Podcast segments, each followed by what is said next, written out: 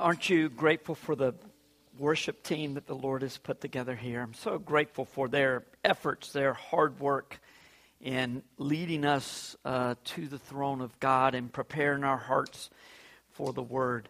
Uh, and the children, look, if you think they were cute up here, you haven't seen it. They are so cute in the back. I just want to encourage uh, you to sign up for children's ministry.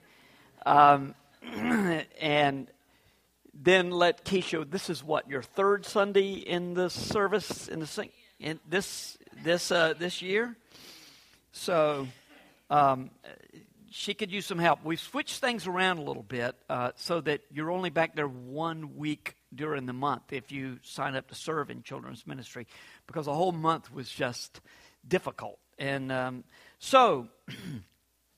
I will continue to encourage you to do that. In fact, there were two weeks in a row where children were prominently featured in the Word, but there was just so much to say, I didn't have the time to encourage you to think about children's ministry, so I'll, I'll do it now.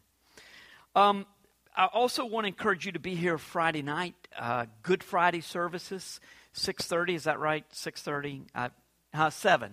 It's at 7 o'clock, 7 o'clock for our Good Friday services on on Sunday, and mean, excuse me, on Friday. That would be. Um, but listen, some of you might get here on time if I. well, just kidding. That's one of the, benefits of that board. You'll know when the service is about to start. In fact, after we get that digital board out there, we're wanting to get digital boards for everyone's car and home. So you know, the service begins in X number of minutes. So, um, this past week in Italy, it was, uh, well, not, not this past week, but the week before that, every minute was so blessed. Uh, we heard while we were there a story about a young man. Early in 2012, uh, Muhammad, a young man named Muhammad, had had enough of his war torn country of Libya. It was right after Muammar Gaddafi had died, and there was this tremendous unrest. And so he, along with countless numbers of his countrymen, wanted to get out of Libya. Uh, Muhammad is not his real name. Joe and Stefania told us this story, but that name is used to protect his identity. Many of the boats that left Libya, which is right on the Mediterranean coast, North Africa, headed for Italy because of its proximity. It's not too far away. And so this particular boat was bound for Italy, and Muhammad was just delighted to find passage on this small ship because he was sure it was the beginning of a new life. His dreams were big as he crammed into this boat with so many others heading out of Libya to Italy, to a free land. The boat was so packed, they, had them below decks because they didn't want to be seen and smuggling the people out. And that, it was so packed you could hardly turn sideways. I mean, they were just packed in there. And apparently, the operations manager of the ship thought, thought the same thing because he sent another worker down, and the worker came down and just went one, two, three, four, five, bam! shot the fifth person. One, two, three, four, five. Bam! Shot him. One, two, three, four, five. And he pointed at Muhammad. But the man beside him said, Don't shoot him.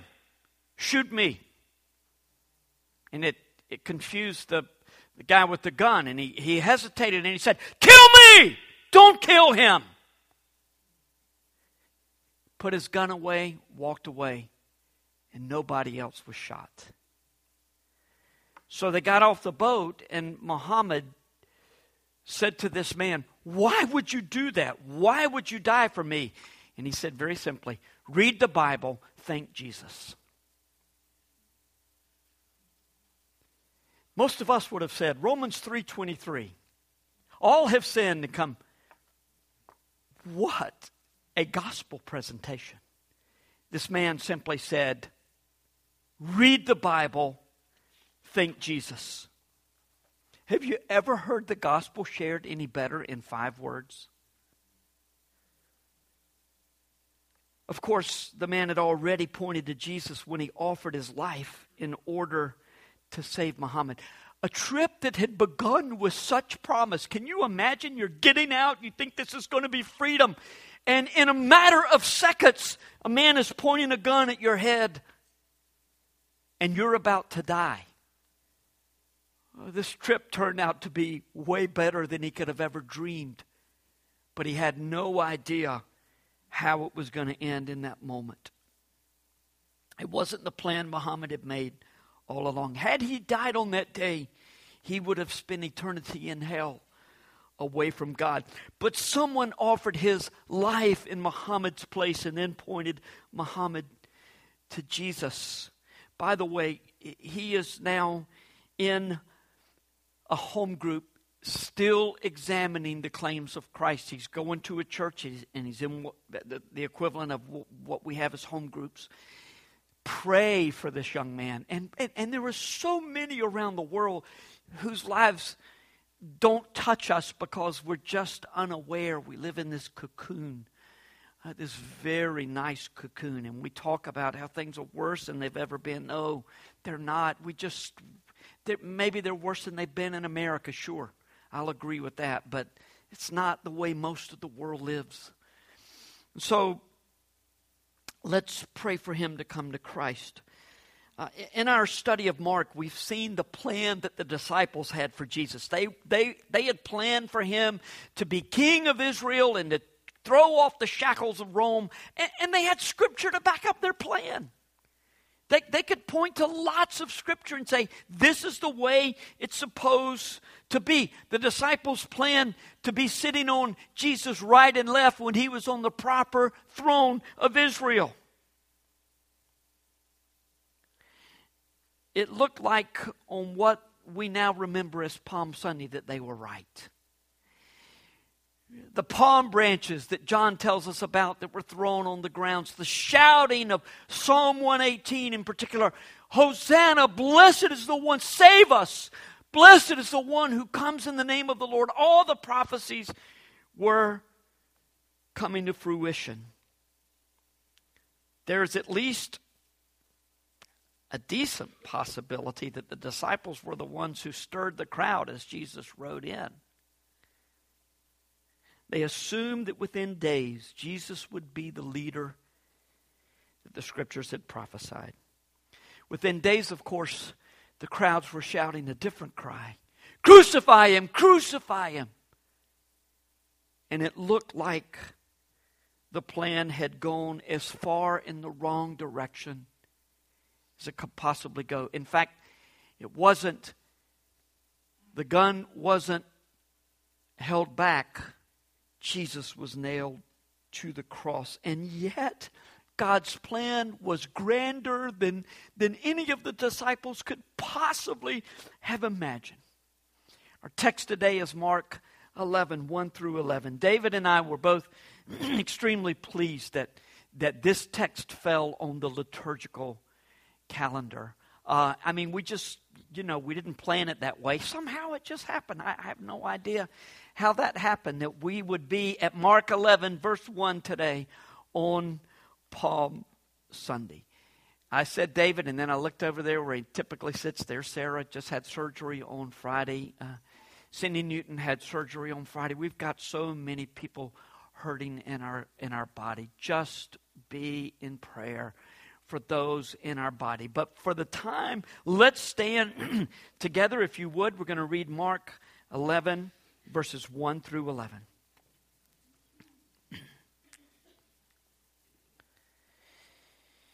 Now, when they drew near to Jerusalem, to Bethpage and Bethany, Bethany was four or five miles out of Jerusalem. Bethpage was just a couple of miles out. At least that's our best guess. We don't know about Bethpage, if that's even how you pronounce it. Bethpage, or I, I don't know. Bethpage, all right. Well, it got our resident scholar has spoken. Uh, at the Mount of Olives, Jesus sent two of his disciples and said to them, Go into the village in front of you, and immediately as you enter it, you will find a colt tied on which no one has ever sat. Untie it and bring it. If anyone says to you, Why are you doing this? say, The Lord has need of it, and will send it back here immediately. automatic already we see a different kind of king he's just borrowing the animal he doesn't take it and they went away and found a colt tied at a door outside in the street, and they untied it. And some of those standing there said to them, What are you doing, untying the colt? And he told them what Jesus had said, and they let them go. And they brought the colt to Jesus and threw their cloaks on it, and he sat on it. And many spread their cloaks on the road, and others spread leafy branches that they had cut from the fields. And those who went before and those who followed were shouting, Hosanna! Blessed is he who comes in the name of the Lord. Blessed is the coming kingdom of our father David. Hosanna in the highest. And he entered Jerusalem and went into the temple. And when he looked around at everything, it was already late. He went out to Bethany with the twelve. Father, we are so grateful for this procession. It acknowledged that Jesus was the King of God's people. We know that it had to be God who would come and die for our sins. And, and, and, and as David has already uh, reminded us today, when we shout Hosanna, our prayer for salvation is one that is much broader in scope than the prayer that was prayed on that day. When the people were looking simply for Roman rule to be overturned. Uh, Lord, it wouldn't have seemed small to us if we were under that oppression in that day. But we recognize when we look at the big picture that there's so much more than we see. We see it far more clearly than the disciples did. They would come to see it and be the ones who would tell us everything that you intended on that day. but Lord, in our own lives, there are so many things that make no sense. And we see what we are so certain to be your will go astray, and our hearts are are saddened, they're hurt, and in some cases hardened. Give us a heart to trust you. May your word open before our eyes this morning. In Jesus' name, amen. Thank you. Be seated. Well, the title of this Mark series is The Way of the King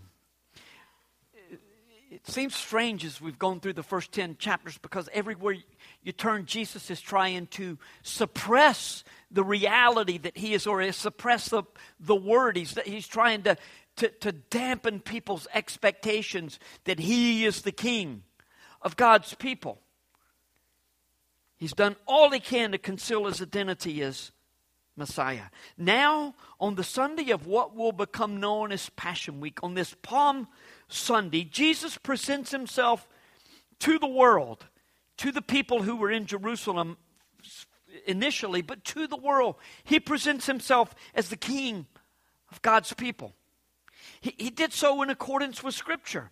Even though the religious leaders would, would point to Jesus' actions as being utterly ridiculous, but to the people who were intimately aware of Scripture or familiar with Scripture, a Scripture that prophesied about the Messiah, and, in whose hearts the Lord had touched.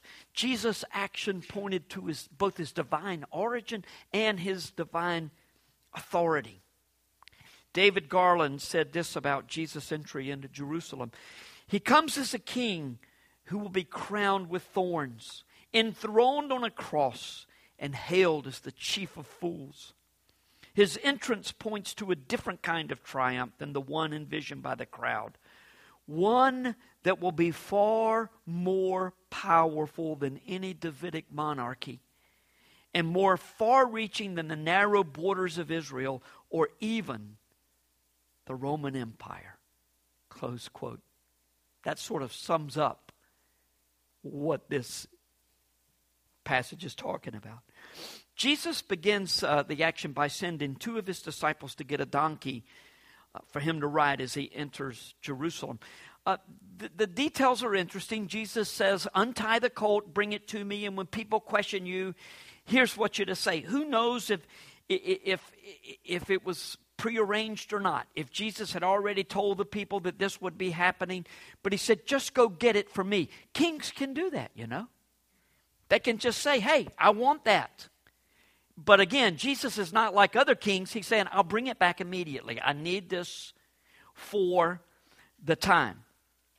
This was to be an animal that had never been ridden. Um, you know, one of the things that people say about this is that, well, certainly Scripture tells us in places that that animals that are used for sacred purposes could not be used, have been used for for just ordinary purposes. Deuteronomy, Numbers, for Samuel, you know, there, there are always stipulations on those animals that would be used for um, particular uh, sacred uses. But even in that day, they say that kings never rode on animals that had been ridden before. Now, I don't know about you. I don't want to ride an unbroken animal. You ever ridden an, un- an animal that has never been broken? If I'm king, I'm going to say, Greg Bagley, break this in for me, and and then I'll ride it. You know, I just want you to get him tame enough so that I'm not going to be embarrassed. I, I, when I worked at camp, um, this was years before I was director, so this was a long time ago. But I, there was a horse named Captain that was pretty. He was a pretty spunky fellow. And uh, one day we used to saddle him up right outside the rodeo ring. So I just jumped up on him and I was going to take him down to the rodeo ring, but I was going to run him around one time. And I didn't have my feet in the stirrups. Just idiot, you know. I mean, I just jumped on and I hit him, you know, I kicked him.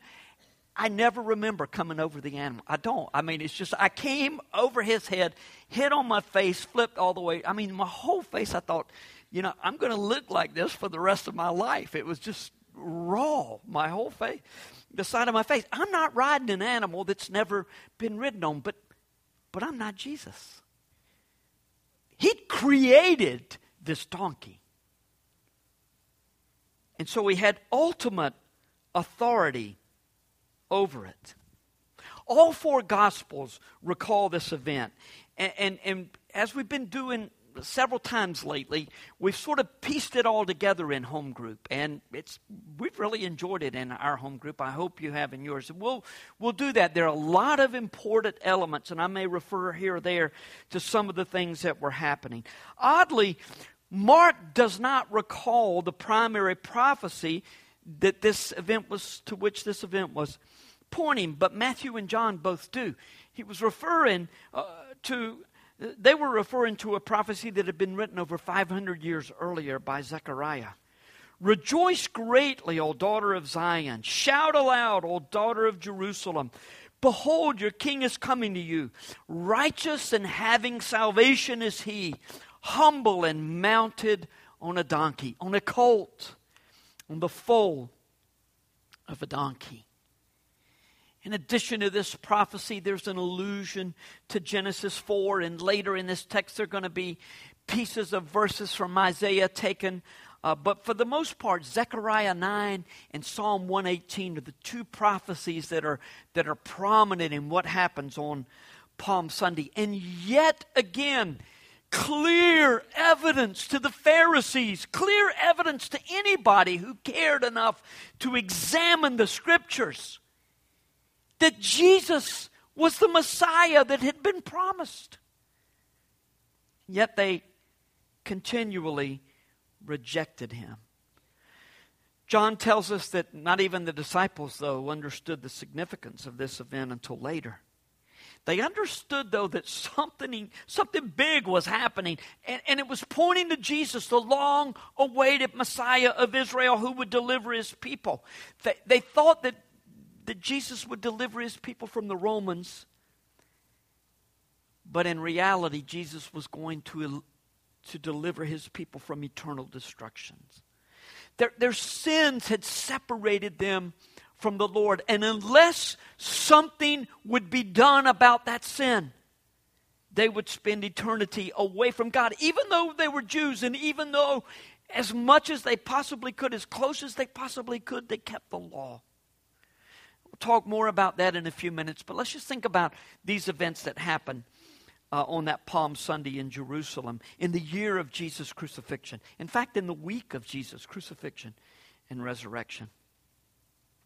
After the disciples secured the donkey and Jesus sat on it, the, the disciples and the others who had been following Jesus, uh, well, first of all, the disciples put their garments on the animal, and then they started laying them on the road. And John tells us that it was palm branches, like the children were waving this morning, that were put down simply, you know, just to pave the way. It was like their way of rolling out the red carpet, shouting praises to the Lord. Uh, this seems to have been a spontaneous action. That happened quite a bit during celebrations in Israel. And remember, this is Passover week. And so there's this spontaneous celebration, but I, don't you have a sense that probably the disciples were kind of egging it on? Like, finally, he's getting it. You know, people are beginning to see who he really is, and they're saying, Yes, Hosanna, blessed is he who comes in the name of the Lord.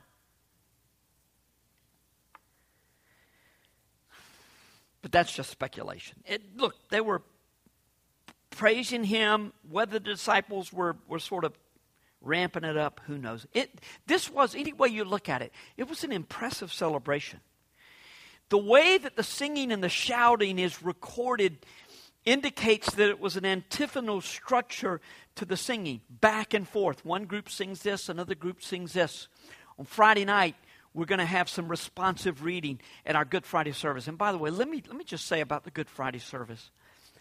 People, our brothers and sisters all over the world, most of the people who consider themselves Christian are given far more attention to this week than evangelicals, Protestants in America. We just don't think about it at the same level that most people do. This is the week to which all of history had pointed and to which we are eternally indebted what happened in Jerusalem that week. So if we come together on Friday night, even though many of our brothers and sisters will have done it earlier in the day, even those in the Eastern time zone, a lot of people meet like noon on on um, Good Friday, it connects us with the larger body of Christ. Jimmy Elliott from Christian Light is going to be sharing our message, our homily on Friday night. Jimmy has blessed you in more ways than you can imagine. Probably all of the great things that you think I've said, even if you can write them on one, you know, half of a page, most of those came from Jimmy. I mean, you know, we, as we talk, we talk about Scripture almost every week and his insight is amazing. So, last time he preached was, good grief, it must have been about 10 years ago on a Sunday morning. And you cannot imagine the response. So, please be here Friday night at 7 o'clock. On Friday, we're going to participate in a responsive reading back and forth. On triumphal, at the triumphal entry, the, the worshipers sang and practically shouted responsively. And it sounded something like this Hosanna, save us! Blessed is he who comes in the name of the Lord. Blessed is the coming of the kingdom of our father David. Hosanna in the highest. They're shouting out back and forth. You know, it's like you go to the stadium and it's tar, heels, or wolf, pack. Really, that's what was going on. They were shouting back and forth, but they were praising something so much higher than anything we can praise in our shouts and cheers today. Luke records at least some in the crowd as saying, Blessed is the King comes in the name of the Lord. Now, there's, there's some di- differences on the significance different thoughts on the significance of Jesus riding a donkey. I mean, there are a lot of people who say, well, it's what the Israel kings did early on, but they s- soon switched to horses, and the and and and the king would come into Jerusalem on a steed.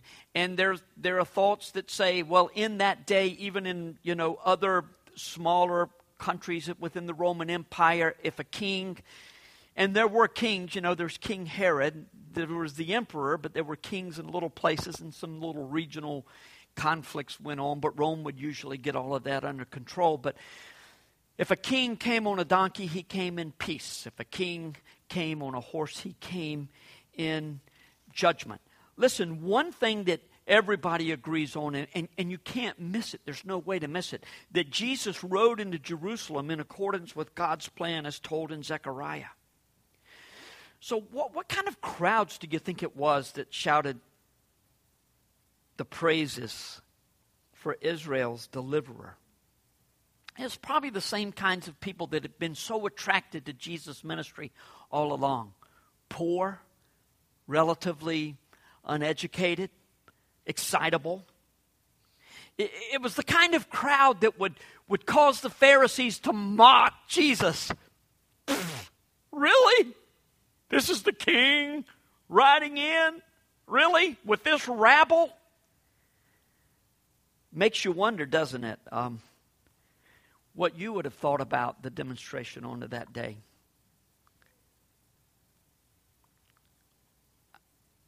Even though the Pharisees would mock these activities, in John 12, we're told that they recognized the danger that Jesus posed they said to one another, You see that you are gaining nothing. Look, the whole world is gone after him.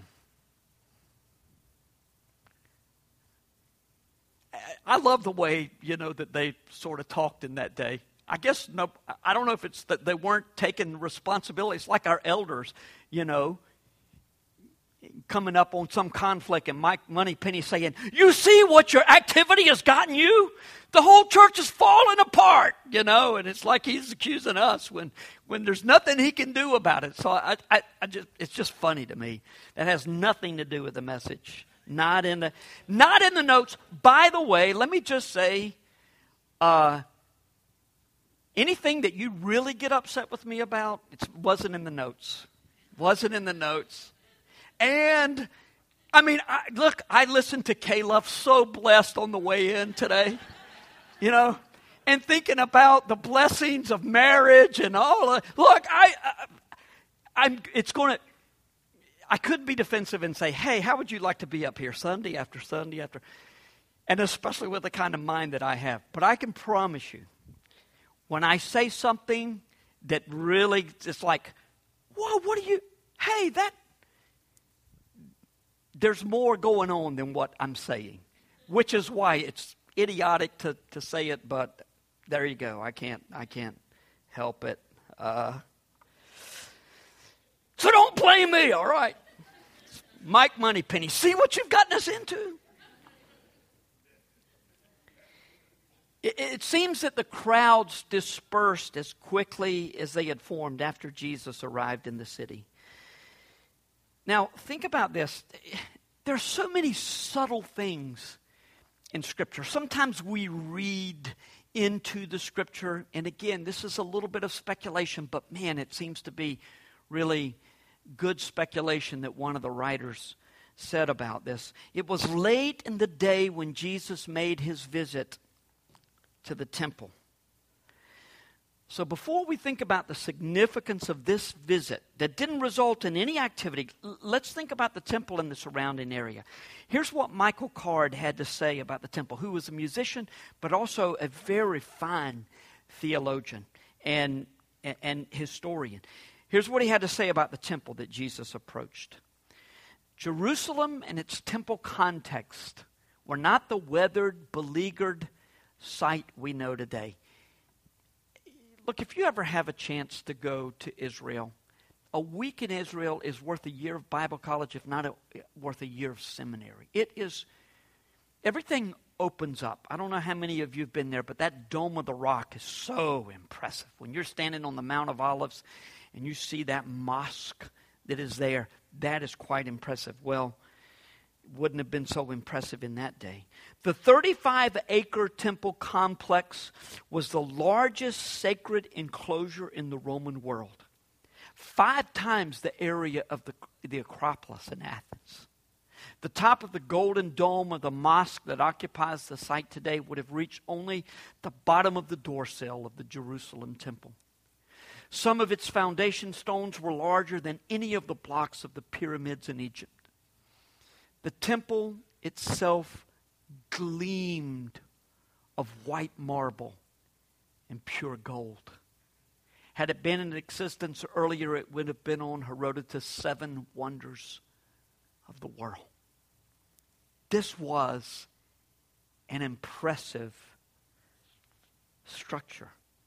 You can see why the Jewish leaders were so proud and so protective of this temple. It was their national identity, and they absolutely believed that Jesus threatened the future of the temple. Therefore, he threatened the future of the nation. Because they twisted his words to say that he was speaking against the temple. He wasn't speaking against the temple, God had been the one who put it there. But he was speaking against the abuses that the people had made of the temple. And he, and he used the word temple with his body as an analogy, and it got all twisted up. You can, you, you, you um, might remember that some of the people who accused Jesus at his trial, just a few days after Palm Sunday, said that he threatened to, to, destroy the temple and raise it up in three days. Well, he had actually. In John 2, early in his ministry, Jesus said, Destroy this temple and I will raise it up in three days. And they said, Did you hear that? Really? This incredible structure? You're going to, first of all, you're going to tear it down? How dare you say such a thing? It was idiotic to think that he could. Except that the whole world had gone after him. But he was referring, of course, to his body. He said, You will destroy this temple, and I will raise it up. Three. And, and, and in reality, they had been destroying this temple for years in the ways that they treated God in response to his law. On this Palm Sunday, Jesus would go to the temple and he'd look around. I mean, this place where thousands of sacrifices were being offered every day during the Passover season in ritualistic expectation of forgiveness was surveyed by the Son of God who would within days offer himself as the sacrifice that would end all sacrifices. It was late in the day on Palm Sunday, and it was late in the day for the temple system. Even in all of its splendor and its apparent promise for the nation of Israel, it was late in the day. Surely, though, the Jews must have known, as the writer of Hebrews concluded, that the sacrifice, the offering, the blood of bulls and goats could never take away sin. Just the very fact that you had to come back year after year after year after year, this was not a good system. You were one missed sacrifice away from being doomed. Surely this system was pointing to something far better in God's plan.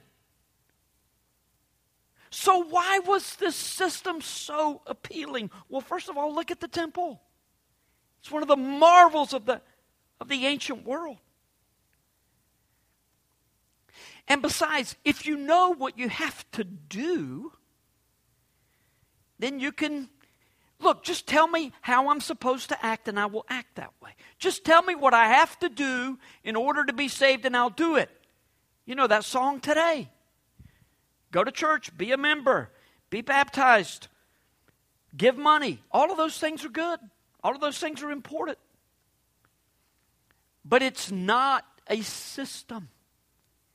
It's not about religion, it's about a relationship with the Father through the sacrifice of the Son. But this system that was in place in that day was a pretty, it was a good working system, and the Pharisees were the kings of that system. But God had always made it clear that it was faith, not works, that pleased Him and that counted us as righteousness. The news news from, from the Old Testament that God looks on the heart, not on outward appearances. The splendor of the temple and the active participation in the sacrificial system of large numbers of Jews year after year caused the religious leaders to look around and say, It's working. And they put confidence in the flesh. They put confidence in the, in the activities that happened there and the show that they were able to put on year after year.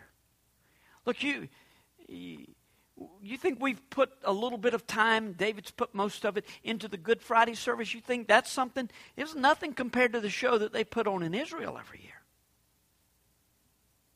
But it was late in the day.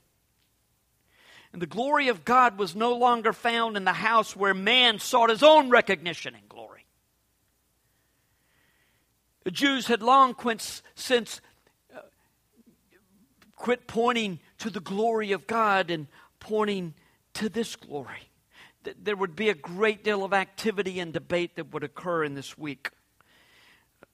And we're going to we're going to get to that in due course. But let's think about, as we close on this Palm Sunday, why Jesus needed to die. Why, why was it so necessary that Jesus die. I mean, why was it necessary to replace the temple system? This system seemed to be working so well. So, why couldn't Jesus just get with the program and bring all of his followers into the system that already existed? Why did God require Jesus to die as a part of his plan? The short answer is to save us from our sins. When the disciples followed Jesus into Jerusalem when they went before him and they followed him shouting, and all the people around. You see, the crowds were stirred. They were certain that God's plan led straight to a throne. I mean, perhaps they expected war with Rome, and maybe even one or two of them wouldn't be there when the dust cleared. But they were certain this was God's will. And they had scripture to give them give them confidence when they shouted out, Hosanna, save us. They had a temporary salvation in mind. They weren't seeing the big picture. Just think about your life. Just think about how often when you say, Save me, Lord, you're thinking in the short term. I want, I want out of this pain. I want out of this sadness. I want out of it as badly as you do, I promise you. And when I cry out, Lord, save me, I don't use those exact words, but that's my heart. Please deliver me from this particular trial in my life. I'm looking at the short term. But God's plan was far grander in scale than anything the disciples could have imagined. It, it involved salvation for all eternity, and not only for the Jews, but for all who would believe that Jesus' death on the cross was payment for their sins. Well, what's the big deal about Jesus anyway? I mean, what's the big deal about sin? It's not like I've murdered anybody. I mean, I may have cheated on my taxes a little bit, but I hadn't cheated on my wife. Come on. We're, we're always comparing, aren't we, when we think about sin? I mean, we think about those who are better than us or those who are worse than us. But look, when we think about death and judgment, we almost always choose those who are worse than us. Eh, maybe my chances aren't so bad, you know. I mean, there is a way that, you know, so and so acts and hadn't done that after all. Look, if you find yourself looking down your nose at other people, I can promise you everybody else knows what your issue is. They just do. If you're constantly saying, well, so and so, well, so and so, look in the mirror. That's not in the notes either, you know. and I'm talking about your neighbor, not you, I promise you. Not anybody in your family.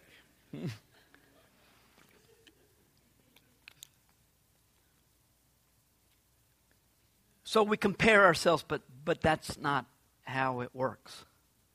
No matter how good we are, we're going to be judged by the standard of the holy righteousness of our Creator, and that standard is perfection. And perfection is just a, just a very weak attempt for us to understand Him.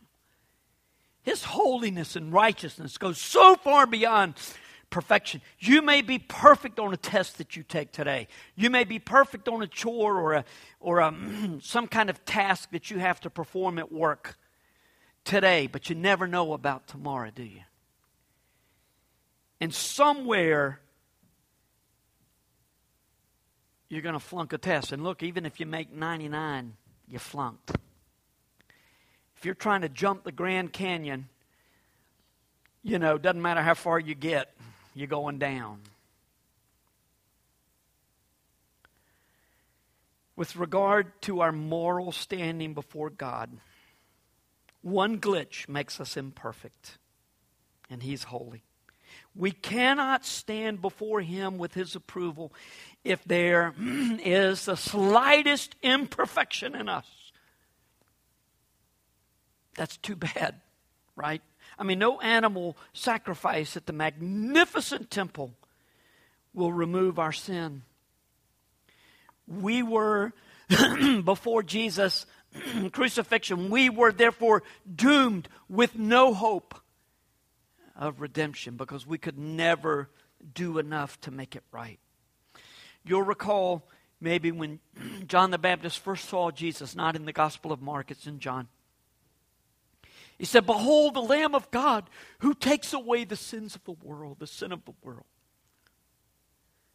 On this Palm Sunday, Jesus established himself as king. Remember in the covenant language of the Old Testament, the Jews were looking for prophet, priest, and king, and there was no way those three offices could reside in the same person except that God made a way for that to happen. He was a priest after, after the order of Melchizedek. Therefore, he could be prophet and king and priest all at one, all in one person. And, and now this king would go to the cross to die as the once and for all perfect sacrifice in our place. Jesus' sacrifice, or, or to put it plainly, God dying was necessary. Not because God needed, needed to save us from ourselves. Too late for that. Too late. We're sinners. We, it's too late for us to stand righteous before God. Death has to follow sin. It was not because God needed to save us from Satan, who only has power in and over our lives as the Lord allows it. Everything is filtered through the Father's hand. It was necessary for Jesus to die in order for God to save us. Well, from God. Because of his righteousness, his wrath is directed not only towards sin, but towards sinners. Careful how you use the language. Apart from Jesus, God's wrath is poured out on us. And yes, God will cast you into hell apart from Jesus. It's not that you put yourself there, as some want to say. Well, it's not that God puts me there, I put myself. No, God will put you in hell unless something is done about your sin. And so God had to save us from Himself. When Jesus hung on the cross, according to the Father's plan, God poured out every bit of his wrath toward sin on Jesus. 2 Corinthians 5:21 puts it this way. For our sake he, God the Father, made him Jesus to be sin for us so that in him we might become the righteousness of God. Aren't you glad this was God's plan when Jesus entered Jerusalem on that day? It was not at all the plan that the disciples had. And it looked for all the world like the plan had gone so bad, go so so badly that it would never ever be able to be fulfilled in the ways that we thought it was going to be. It's like well, there's so many examples, and I, I won't even jump into the You'll, you'll talk about some of these in home group this week, but so, so, so many times you think, I know this is God's will. It's so beautiful. He's leading. And then there's disaster. I mean, disaster. And you end up thinking, what? Did I miss God's will? No. Just that God's plan is so much bigger than you and I. It's so much bigger than we're able our, to get our finite minds around and, and, and to conceive how God could take something, be- make something beautiful out of this horrific mess that is in our plan of how it ought to go, and then it goes wrong. So often, God's plan is not at all what we wanted.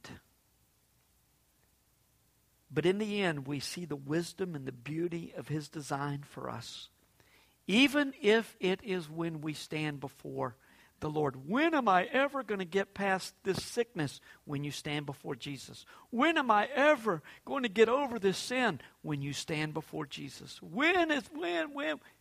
That day.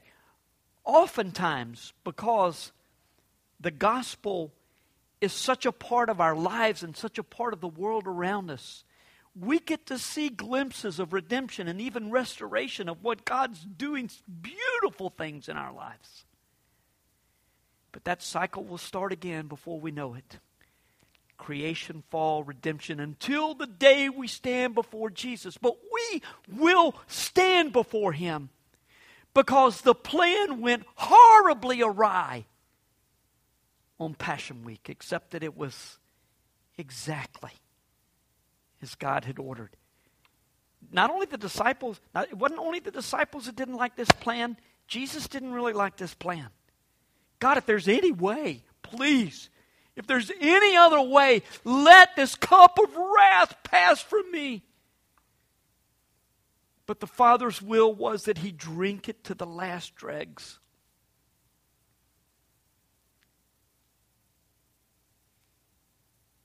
And when he said, It is finished, our salvation, the salvation for all who repent of their sins, and trust in Him was complete.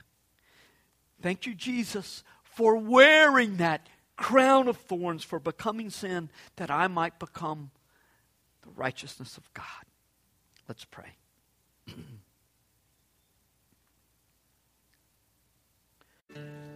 Be reminded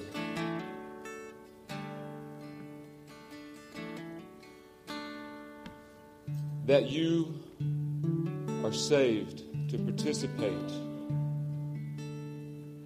in eternal worship. From Revelation chapter 4, starting in verse 2 At once I was taken in the Spirit, and there before me was a throne in heaven with someone sitting on it. And the one who sat there had the appearance of jasper and carnelian, a rainbow resembling an emerald encircled the throne.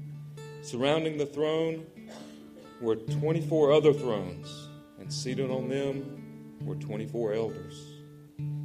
They were dressed in white and had crowns of gold on their heads. From the throne came flashes of lightning, rumblings, and peals of thunder. Before the throne, seven lamps were blazing.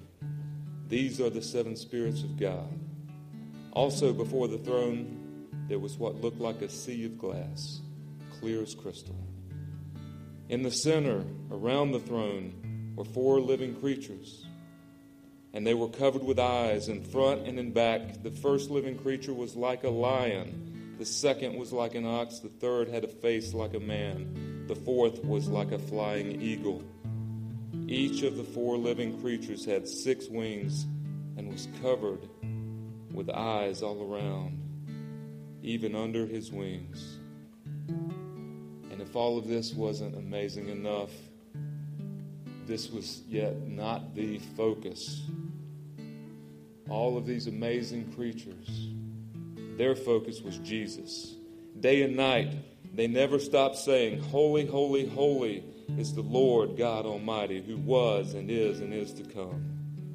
When the living creatures give glory, honor, and thanks to Him who sits on the throne and who lives forever and ever, the 24 elders fall down before Him who sits on the throne and worship Him who lives forever and ever.